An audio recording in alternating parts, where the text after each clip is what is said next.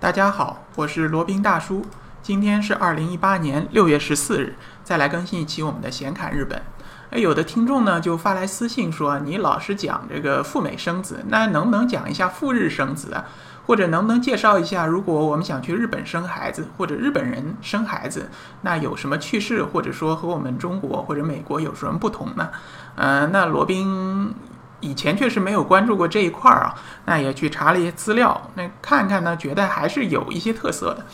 首先呢，就是赴日生子啊，这个不大可行。为什么？因为在日本出生的宝宝，他不会是像美国或者加拿大一样天然的就具有这个日本的国籍，他需要父母的一方至少有一个人是日本的国籍，那你出生的才能拿到日本的国籍。所以它不是一个落地国籍的概念，它是一个就血缘国籍的概念，必须要父母其中一人或者两人都是日本人，那生下来才有日本的国籍。当然了，如果是你是觉得日本那边的医疗条件好，或者那边的医疗设施或者医疗水平比较高，想去体验一把的话，那当然是可以的。日本有很多的这个私立医院也会针对这个海外游客或者说海外寻求医疗的这个病人提供一些服务的，这个当然这个分娩也属于其中的一大块的一个业务，只要你给足钱的话，去那边生完全是没有问题的。那日本生宝宝和中国或者美国那有些什么特殊之处，或者有些什么不同呢？那罗宾就简单的讲一讲。首先呢，在日本，如果你怀孕了以后啊，你去第一次做产检的时候，医生呢会给你发一个徽章，上面就写着我已经怀孕了，肚子里有小宝宝。然后这个徽章呢，你可以别在衣服上，或者是串一根这个链子当项链一样挂在身上。如果你在外面这个出行或者这个在外面的话，别人看到了一般都是会给你优待的，就比如说在车子上或者地铁上会主动给你让座。那如果是买东西需要排长队的话，那一般会给你一个优先，就你不需要排队了，你可以直接到前面去，大家也都会理解的。这等于是一个小小的特权。像在别的地方可能要等你肚子大了显怀了，那别人才会发现哦你是孕妇，那我要给你这个让座或者提供一些什么优待。在日本呢，就直接大明大方挂块牌子我是孕妇，这样就很清楚了。而且这个呢几乎是每个孕妇都会有的，因为做初次产检的时候医生会有这么一个固定的流程，他要提供这么一个徽章的。还有呢，就是在怀孕的时候，还有分娩的时候，分娩以后呢，像我们中国一般都是不会吃这个生冷的食物的。在美国其实如果是怀孕或者是那个产后吃生冷，他们可能会喝那种就是冰水啊、冰的可乐啊、饮料，但是不会吃生食。在日本呢是完全没有这种忌讳的，不管是在怀孕的时候还是分娩以后啊，他们吃那个寿司、吃那个刺身，就是生鱼片啊，都是没有什么这个讲究的。甚至有的孕妇她产后第一餐她都会要求吃这个寿司，可想而知他们日本这个民族对于寿司的喜爱程度啊。而且呢他们也不会忌喝茶，就比如说有的孕妇可能觉得这个茶里面是有咖啡因的，对于这个婴儿的发育或者说对于这个小宝宝的发育是有负面影响的。实际上美国人也觉得这是一个不大好的东西，但日本人呢也不管呢，他照样就会喝这个茶水。一般日本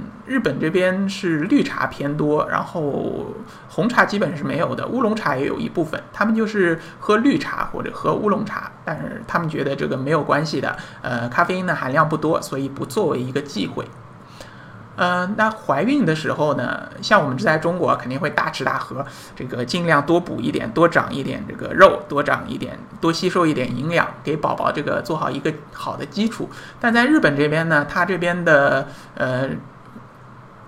产前的一个进补和产前的吃东西呢，都是有一个适当的控制的，就是说它的增重啊不会增得非常重，最多呢也就增加个10几20斤的体重，他们就觉得够了。再多呢可能就觉得在分娩的时候啊，会因为体重太大，这个分娩会有这个难产风险，所以说他们医生啊也不会建议让你放开胃口吃，就是根据他的一个计划或者根据他的一个对你一个分析指标，少量的或者说适量的进补或者吃东西。而且呢，日本这个女性啊都比较爱美，她们在产后恢复身材的速度也挺快的。那如果你增重不多的话，那必然产后就恢复身材会更容易一些，可能这也是一方面的原因吧。总而言之呢，在日本你不大可能会看到那种挺着大肚子而且这个身量非常大的那种大只的孕妇，这个是不大会的。还有就是可能大家比较关心的话题啊，就是在日本如果生孩子的话呢，花费大概是多少钱？日本呢，它生孩子如果是公立医院里面顺产的话呢，大概是40到50万日元。如果是这个剖腹产的话呢，价格相应的还要贵一点。私立医院也会比公立医院稍微贵一点。但是呢，日本针对这个生孩子啊，它是有一次性的补助的，补助的金额是42万日元，那差不多和那个顺产金额差不多。所以说，如果你是在公立医院里面顺产的话呢，基本上是不用你掏额外的费用的。那如果是私立医院或者说剖腹产的话，可能会相对贵一点，但是价格也不会高太多。两相比较，可能会如果是剖腹产或者私立医院的话，可能会掏个1-2万人民币左右吧，多也是不会多了。而且呢，在生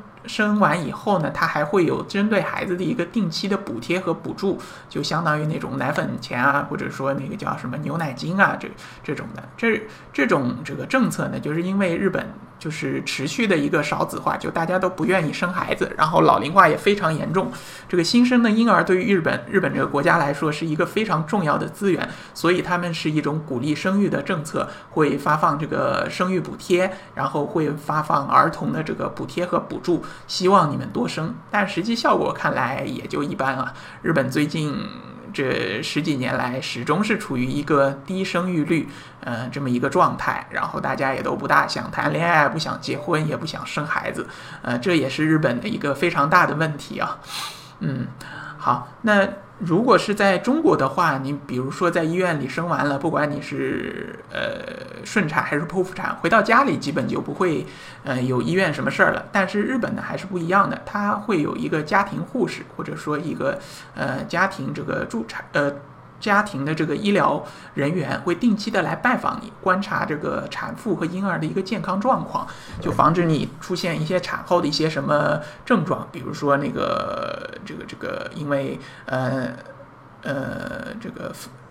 堵塞啊，产生一个什么结节之类的，这个就不展开了。然后它还有另外一个比较有针对性的呢，就是防止产妇出现产后抑郁症。所以说它是这个身体上和精神上都会关注你的，就会定期的来关注你。OK， 那还有呢，就是如果是新生儿啊，他需要进这个 NICU， 就是所谓的新生儿特护病房。就比如说你早产啊，或者说是有黄疸需要照蓝光啊，或者说其他的一些需要加护的一些项目呢，如果是在美国，那你可倒霉了。如果没有买这个额外的商业保险，这个价格是非常贵的，一天差不多要几千美元。如果在中国呢，也是要相应支付这些费用的，这些是不在这个医保范围内的。那在日本呢，这个是完全免费的就是说你这个不用担心，国家都给你兜底了。所以在日本生孩子这个费用基本还是可控的。那有一些旅日的这个打工的，或者说在日本定居的那些中国家庭呢，有可能他在生孩子的时候他就直接飞回中国生，但是他这个补助还是可以拿的，42万日元的一次性补贴和其他的补助。那换句话来说呢，就生个孩子啊，还能再赚一点钱，这样的情况也是有的。OK， 那还有一点这个比较不同的呢，就是在日本啊，妈妈她是没有坐月子这么一个概念的，她可能在医院里住上个5到7天，出院了，出院以后呢，基本上就没有坐月子了，她是可以出门的，可以运动，可以洗澡，这些都可以的。但是呢，对于宝宝，她倒是有这么月子的这个概念的，就是说，如果是宝宝在30天之内呢，一般是不会把他带出门的，一般都是待在家里，安安静静的养，等到养到1个月以上了，那才可以带出去晒晒阳光啊，带出去那个拜见一下亲戚亲属啊，出去玩一玩，这样才是可以的。所以说妈妈没有月子，宝宝有月子。好，那今天就简单讲了一下在日本生孩子的一些比较特殊的地方，或者值得一提的一些东西啊。如果对于日本这个国家或者日本自由行有兴趣的听众朋友，欢迎来联系罗宾。罗宾的微信号呢是82747970 82747970。那罗宾现阶段呢可以为大家提供日本自由行深度游的一个私人定制服务，以及包括在日本买房的一个个人推荐和这个中介服务。另外呢，罗宾还有一档播客节目叫闲侃赴美生子，是一个美宝爹的身份为大家科普赴美生子的点点滴滴和赴美生子那些事儿，欢迎大家订阅收听。罗宾在那档节目里面呢，可以为大家提供赴美生子的一个咨询辅导服务，以及包括美国、加拿大签证的代办服务。另外呢，罗宾还代理了南太平洋岛国巴努阿图的一个移民的一个项目，包括这个护照，包括这个绿卡的一个移民项目，如果有需要也可以来联系罗宾。好了，那今天的这一期闲侃日本呢就先到这里，我们下期再聊。